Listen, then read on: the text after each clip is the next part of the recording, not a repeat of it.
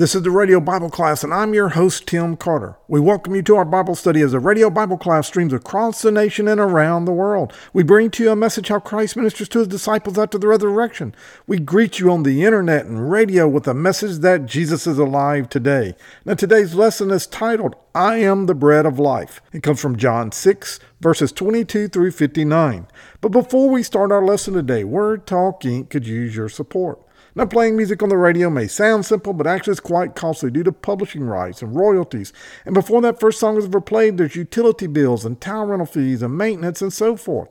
We need people just like you to help with a tax deductible gift. So won't you do that today? You can do that by calling us at 601 483 8648, and there they can take your information safely and securely over the phone or mail us your gift to Word Talk Inc., P.O. Box 4334, Meridian, Mississippi 39304. Now, your gift to Word Talk Inc. is IRS approved as a 501c3 tax exempt ministry. Your contribution is never used for salaries or managerial purposes, but 100% of it goes to the expense providing the good news of Jesus Christ to our listening area. Hebrews 13:16 says, "Do not neglect to do good and to share what you have, for such sacrifices are pleasing to God." If you'd like to go back and listen to a previous lesson, you can do that by going to our podcast website. That's Radio Bible Class with no spaces between Radio Bible Class radiobibleclass.podbean.com. Again, that's Radio Bible Class with no space between radiobibleclass.podbean.com. Or catch us wherever you listen to your podcast, whether that's Amazon or Google or Spotify or iTunes. We're there also. Just search for WMER Radio Bible Class with no spaces between Radio Bible Class. Today I'm kicking off a new series. It's a seven week series. You'll want to catch every one of them but the first one, and the one we'll start with this week, is I am the bread of life. We're going to look at the seven I ams that come out of the book of John. Each of these seven I ams help us understand the different aspects of the nature of Jesus and who he was. As a matter of fact, I originally titled this lesson and this series, Who Does Jesus Think He Is? Because seven times he uses seven metaphors, and we'll talk about a metaphor in a minute, of who he is. Anyhow, the main verse that we're going to look at today is verse 35, and it says, Jesus said to them, I am the bread of life. Whoever comes to me shall not hunger. Whoever believes in me shall never thirst. Think about that a second. What unique words to describe yourself with. No one has ever spoken such words describing themselves as, I am the bread of life. People tend to think of themselves very highly, sometimes more highly than they ought to. In fact, every person at some point in their life has done this, and if we're honest, we would have to admit that we've done this. There are people throughout history that have been so arrogant that they've declared themselves as kings, as emperors, and even demigods. Others have claimed a divine lineage. They've led people astray from the one true living God. I mean, Kanye West did that. He claimed to be a God. The Beatles claimed that they were bigger than God before they broke up. But Jesus makes one of the most boldest and wildest statements when he says that without them, without being the bread of life, without eating his body, no one can live without him. With that said, let's look at our text real quick. Turn with me to John chapter 6. We'll start in verse 22. On the next day, the crowd that remained on the other side of the sea saw that there had been only one boat there and that Jesus had not entered the boat with his disciples, but his disciples had gone away alone. Other boats from Tiberias came near the place where they had eaten the bread after the Lord had given thanks. So when the crowd saw that Jesus was not there, nor his disciples, they themselves got into boats and went to Capernaum seeking Jesus. When they found him on the other side of the sea, they said to him, Rabbi, when did you come here? And Jesus answered them, Truly, truly, I say to you, you are seeking me not because you saw signs, but because you ate your fill of the loaves. Do not work for the food that perish, but for the food that endures to eternal life, which the Son of Man will give to you. For on him God the Father has set the seal. Then they said to him, What must we do to be doing the work of God? And Jesus answered them, This is the work of God, that you believe in him who he has sent. So they said to him, Then what sign do you do, that we may see and believe you? What work do you perform? Our fathers ate the manna in the wilderness, as it is written. He gave them bread from heaven to eat. And Jesus said to them, Truly, truly, I say to you, It was not Moses who gave you the bread from heaven, but my Father gives you the true bread from heaven. For the bread of God is he who comes down from heaven and gives life to the world. They said to him, Sir, give us this bread always. Jesus said to them, I am the bread of life. Whoever comes to me shall not hunger, and whoever believes in me shall never thirst. But I said to you that you have seen me, and yet you do not believe. All that the Father gives me will come to me, and whoever comes to me I will never cast out. For I have come down from heaven not to do my own will, but the will of the one who sent me.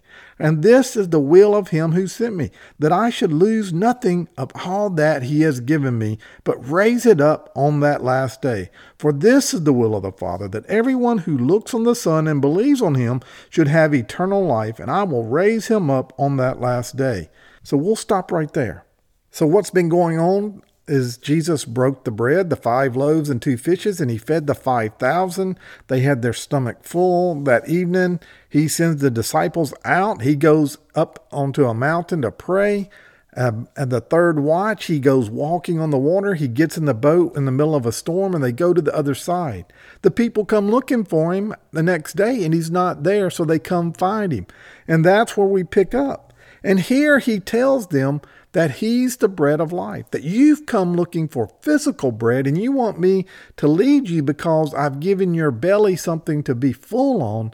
But I'm telling you, don't focus on the physical, focus on the spiritual bread of life.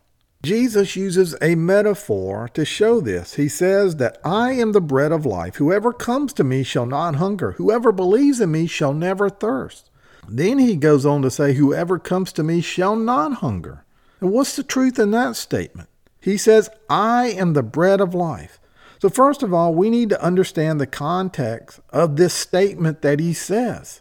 And as I said, he's explained to them about him being the bread of life using a metaphor. And he explains his answer when he says, truly, truly. He's trying to get their attention. He says that three times truly, truly.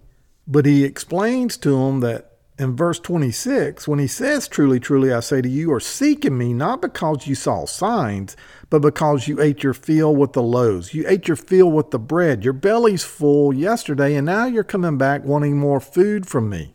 See, these people saw a miracle the day before, but the problem was is that they didn't see the miracle, even though they saw the miracle. It's like they received a gift, but not recognizing the giver who gave the gift. It's like going out to the Grand Canyon and looking at the wonder of creation and then denying that there is a creator that created this Grand Canyon, or going to the highest peaks in the mountain and looking for miles at all the creation, or seeing a sunset, or watching the sun rise, and denying that there's a creator. They had gotten their fill and they were back just wanting another miracle to feed them. See, this miracle that Jesus did with the bread and the fish the day before was not just all about bread and fish. Bread was a sign of something greater. It was a metaphor. But if you don't understand a metaphor, you're going to have a hard time with the Bible because it's full of metaphors. Metaphors bring truth to life. They're powerful and they're memorable, and they make teaching very tangible, and Jesus used them. And what Jesus is telling them is that that bread that you ate just like the bread that we eat and we put peanut butter and jelly on it to make a sandwich, that bread can't even be considered real bread in comparison to the true bread I'm talking to you about. That was the metaphor he was using was bread. And bread was a great metaphor because that's mostly what people ate back then. We're going to see that Jesus tells them that you go out and you work every day to earn a living to buy bread, a physical bread, to get your fill for just a day. And he's telling you that if you follow me and you understand what I'm telling you, is that I'm going to give you something much better than your fill or your bread. And guess what? We today are no different. 2,000 years later, we still get up every morning. We still put on our clothes. We go to work and we earn a living so that we can pay for a house and for food and for a car and for gas. We earn our daily bread. Some of you listening to me are probably just like these people. These people had no bread of their own, they were hungry. And so Jesus freely gave them their bread. Some of us don't have enough money that we have no choice. We live paycheck to paycheck. And because of that, we have to rely on the Father to provide, to give us our daily bread.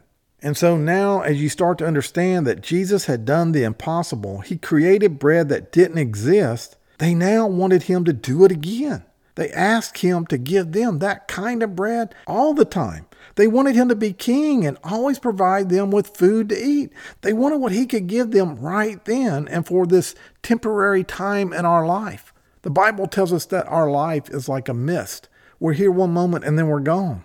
But his miracle, it had hit home. It was their ray of sunshine. It was the light that was shed to them, but they didn't feel its warmth. They didn't open their eyes up towards heaven to see the sun and what was coming to them. They just ate the bread and it tasted good and it filled their belly and it satisfied their hunger and it gave them strength. And they thought, this is amazing. If only I could get some more of this bread tomorrow and the next day. That would be great. Think of all the time that they would save kneading that dough and going and having to pluck the grain and take it and thrash it and turn it into flour to make that bread. They totally missed the point. So the first question we should be asking is what is this bread? Bread is an image of what? It is a metaphor of what? Well, in the 26th verse, Jesus says that they're looking for him, but they ate the bread that he gave them. Then in the next sentence, he says, Do not work for the food that perishes, but for the food that endures to eternal life. And that's our answer. Bread represents food, all kinds of food. It symbolizes a substance. It symbolizes what we need to sustain, that which without we would perish, we would waste away. Bread represents food, and food is what gives you life. It gives you strength. It gives us what we need to live. Now, this isn't the first place this is done. All throughout the Bible, bread is used in this way. Bread represents life, that which gives life to man, which allows him to live to sustain his life. If you go all the way back to Genesis 3, where man sinned, right after he sinned, God says, By the sweat of your face you shall eat bread till you return to the ground, for out of it you were taken, and for you are dust, and dust you shall return. Again, as God's talking to Adam, he's not saying it's going to be sweaty to be able to eat. That's not what he's saying. He's saying that you're going to sweat for the bread that you're going to have to make and it comes out of the earth. You came out of the earth, and everything was done from dust. And all of that is imagery that God is using to explain about the circle of life and where we are in that circle, and that we have to have bread to sustain. We have to have things to sustain us. We need energy to sustain us to live. Otherwise, we die and we go back to dust. And so, if we summarize this, Jesus is offering a true non perishing life, a life full of vigor and strength, a life of meaning and purpose, a healthy and victorious life. And what's more than that, Jesus shows you that it's within his power to create that life and the desire to give us this life as dying men and women. Jesus wants them to see, and he's trying to make them understand that it would be tragic if he gave them the kind of bread that crumbles and grows moldy. So Jesus tells them, Do not work for the food that perishes, but for the food that endures to eternal life. And if we stop and think about how this relates to us, none of us get out of this world alive. Because of sin, we all will face death. But there is a way to have eternal life, to worship with God eternally after this physical life goes away. Just like bread gets moldy and crusty and has to be thrown out, our lives eventually end unless the Lord comes back beforehand. But if we focus our life on the eternal, something bigger, something higher, something better, then we have a true future. And that's what Jesus is trying to get them to understand. They also press Jesus about doing some miracle because manna came down from heaven. They keep saying from heaven multiple times. When God gave manna to his people in the wilderness, it was a sign. That was this bread, this food, this life that you have. It's a gift. It's given to us from God. It comes to you from above, and it came to them every morning. And it shows the sovereignty of God that He controls everything and He gives us everything. If you park your finger right here in John chapter 6 and you flip over to James chapter 1, verse 17, it tells us every good gift and every perfect gift is from above, coming down from the Father of light with whom there is no variation or shadow due to change. So just like manna came out of heaven was a gift from God for them every day, it was their daily bread. Our daily bread are the gifts that God gives us to make it, to sustain us through our life. Every single day, we need to be looking for our daily manna. And where does that come from? It comes from above, it comes from God. But yet, these people wouldn't accept what Jesus is trying to teach them about the manna. Jesus was speaking in a way that no one had ever spoke. He did things that no one had ever done. He lived a life like no one had ever lived. But these people wouldn't accept that Jesus was the Son of God. And just like these people, we're no different 2,000 years later. There are people walking around that God does miraculous things for them. He does a diving catch, per se. He gets the money there just in time, or he saves that car accident from happening by making them late, or whatever. But they don't see the miracle that God just did to protect them. All gifts are good gifts, and they all come from God. God is good all the time, and all the time, God is good. So we see what the bread of life was. It was Jesus, and it was a spiritual thing. Now he says, if Jesus is the bread of life, and if that's true, he goes on to say, unless you eat the flesh of the Son of Man and drink his blood, you have no life. And what does that mean? What does it mean to eat this bread? Jesus is saying, if you come to me, you will no longer hunger. If you come to me, you will no longer thirst. Again, Jesus equates drinking and eating to faith. It's like this metaphor there's this woman, and she relies on her husband. Her faith is in her husband. Now, her faith is not the kind of faith that says, Yeah, my husband exists. It's the kind of faith that believes her husband is the man that represents himself and what he is to be. When he says to her that he loves her and is going to take care of her for the rest of his life, she believes it. She believes that he truly does love her. She believes that he's going to take care of her, that he's going to provide for her, that he cherishes her. She has faith that love is the foundation. Love is the force that's pushing the action to take care of her. And so she ceases to worry or fret. So she rests in his care, looks for his strong embrace. She trusts her husband and knows that he is faithful to her and to be there for her, that her needs are going to be met. He's going to find a way. She doesn't go looking for love in other men. She doesn't go searching for other things or other people to make her happy. She doesn't go searching for peace or rest or satisfaction in other men. She comes to her husband and she attaches herself to him and she abides in him and she remains in him. And that's what we're supposed to do with Jesus. The man doesn't really exist that way, but the our relationship with Jesus is supposed to be like this woman to this husband. We're to abide in him. We're to find our satisfaction in him. We're to have peace and rest in him. And just like that woman believes in her husband, we need to believe in Jesus Christ that he is the, our salvation. He is our provider. He is our healer. He gives us our daily bread.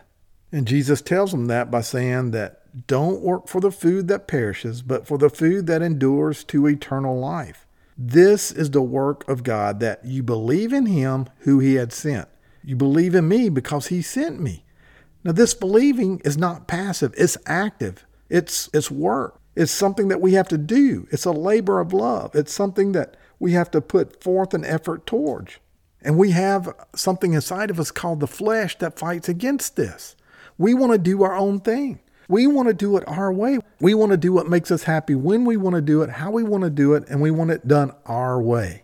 But where's the focus on that? It's not on the husband. Uh, if I use my metaphor again of the wife and the husband, it's not on Jesus, it's on us. It is the wife taking care of herself, it is us taking care of ourselves.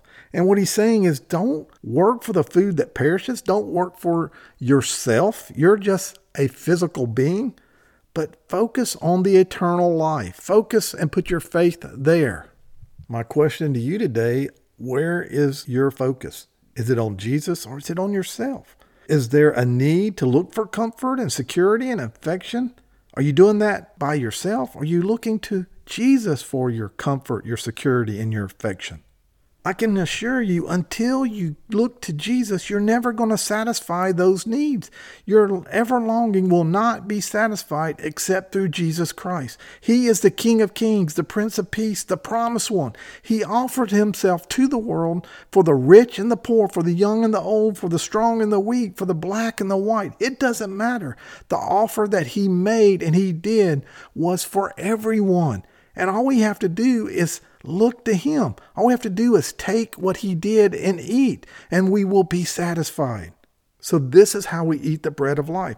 This is how we live forever, and it's through our focus and working towards the supernatural.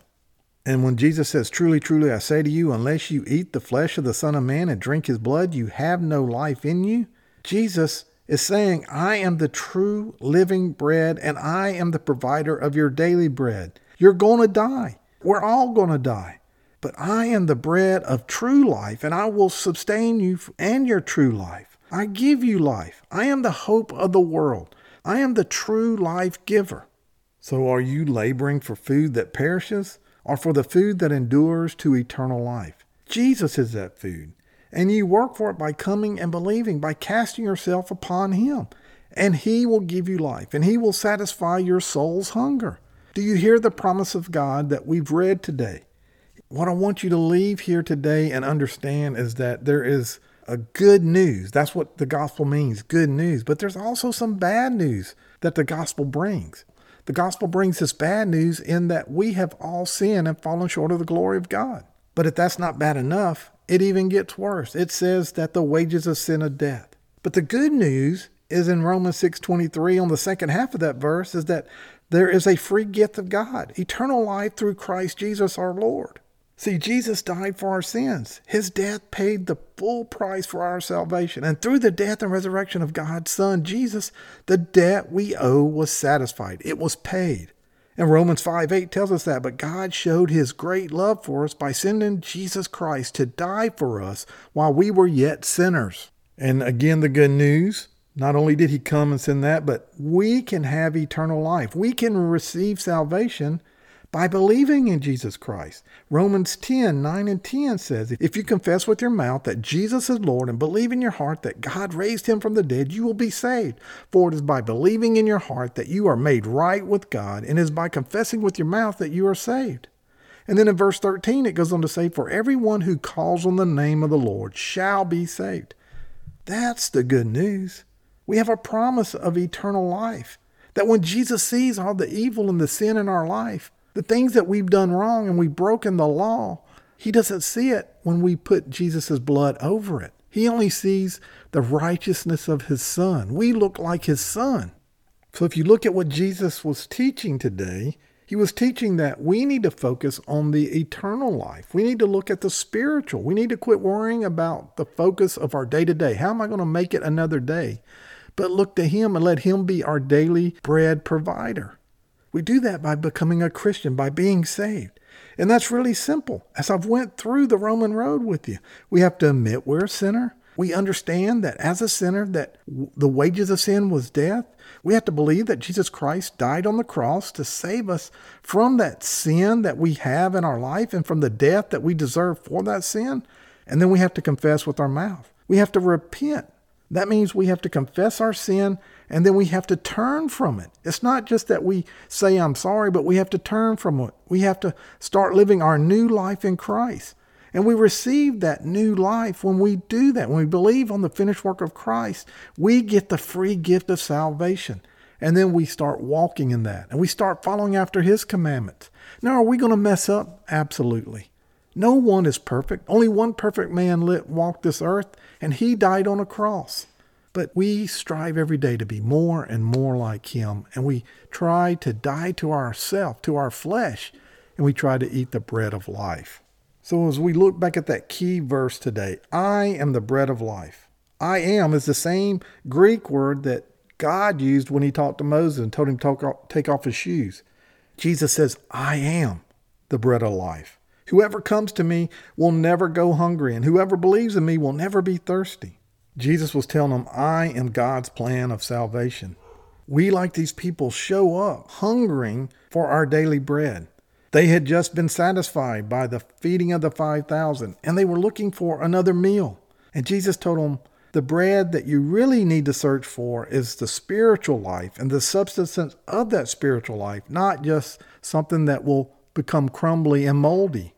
And I hope after today's lesson that you won't be like these people and miss the spiritual significance of Jesus, that you will call on him. You understand that we've all sinned and come short, and that you will ask him to be Lord of your life today. The things of this world, our daily bread, are wonderful things. They make us have temporary joy and happiness, but it can't feed our soul. We are never satisfied in our soul. Only Jesus can do that, and he died for that. What are you eating today? Let us pray. Dearly Father, we come before you today, Lord. We thank you for our time together. Lord, we thank you for the book of John and you inspiring John to sit down and write about your son who came on from heaven and that he was the flesh that walked among, among us. He was truly God, yet he was truly man. Lord, that he did come and create a way to overcome our sin problem. Lord, that he did come and he did your will. He died to himself and he did your will. Lord, we thank you today that we have the bread of life. Lord, that you sent it to us, just like you sent manna down to the nation of Israel out in the desert. You give us our bread of life every day. But we need to look for you for that, not ourselves. Lord, we need to focus on you every day. We need to find our peace and happiness in you because it is the only way to find true peace and happiness. Lord, I feel like there's one that showed up today that's been running the rat race. They've been on the, the wheel that's running faster and faster, and they can't get off this snowball effect that's happening to them. Lord, there's no peace, there's no happiness. All they do is they get up and it's Groundhog Day. It's the same thing over and over and over. And they're asking, where is the peace and joy of life? Is this all that life is about? Lord, I pray today that they will look back to you Maybe they already know you, Lord, but they've forgotten that. They've let life get so busy that it's time for them to straighten their life out, to put their priorities back in order. Lord, maybe there's one today that doesn't know you at all. Lord, I pray today that they would pray the prayer of salvation. Lord, that they would admit that they're a sinner. They would believe that, that we've all fallen short. And Lord, that they would believe on your finished work on the cross and how you overcame death and give us eternal life through you when we stand before God that we have justification through you. Lord, it's only through that believing on you. It's the faith in our heart that you're going to provide for us. Lord, it's that faith that you are our salvation is how we're saved. It's not by works. It's not by being good enough. It's not by being grown up in a church. It's not by working at the church. It's through that believing faith. Lord, I pray today that everyone that hears this message will understand that and walk away understanding that you are the bread of life and that you are our daily manna that is given to us. Lord, it's in your name we pray. It's in Jesus' name. Amen.